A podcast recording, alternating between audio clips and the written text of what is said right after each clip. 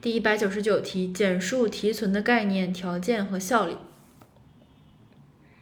提存的概念，首先，提存是指由于债权人的原因而无法向其交付标的物时，呃，债务人将其标的物交付给提存机关以消灭债务的行为，目的是为了消灭债务，原因是债权人的原因而无法向其交付履行标的物。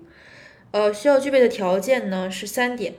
第一点是原因是需有因债权人方面的原因致使债务人难履难以履行债务的客观情况发生。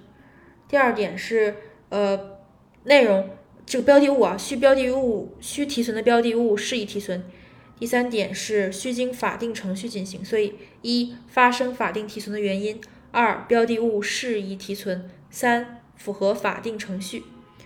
客观情况包括哪几点呢？总共包括四点。第一是债权人无正当理由拒绝受理，拒绝；第二是债权人下落不下落不明，下落不明；第三是死亡未确定继承人、遗产管理人或者丧失民事行为能力未确定监护人，没人来管，没人帮忙；第四是法律规定的其他情形。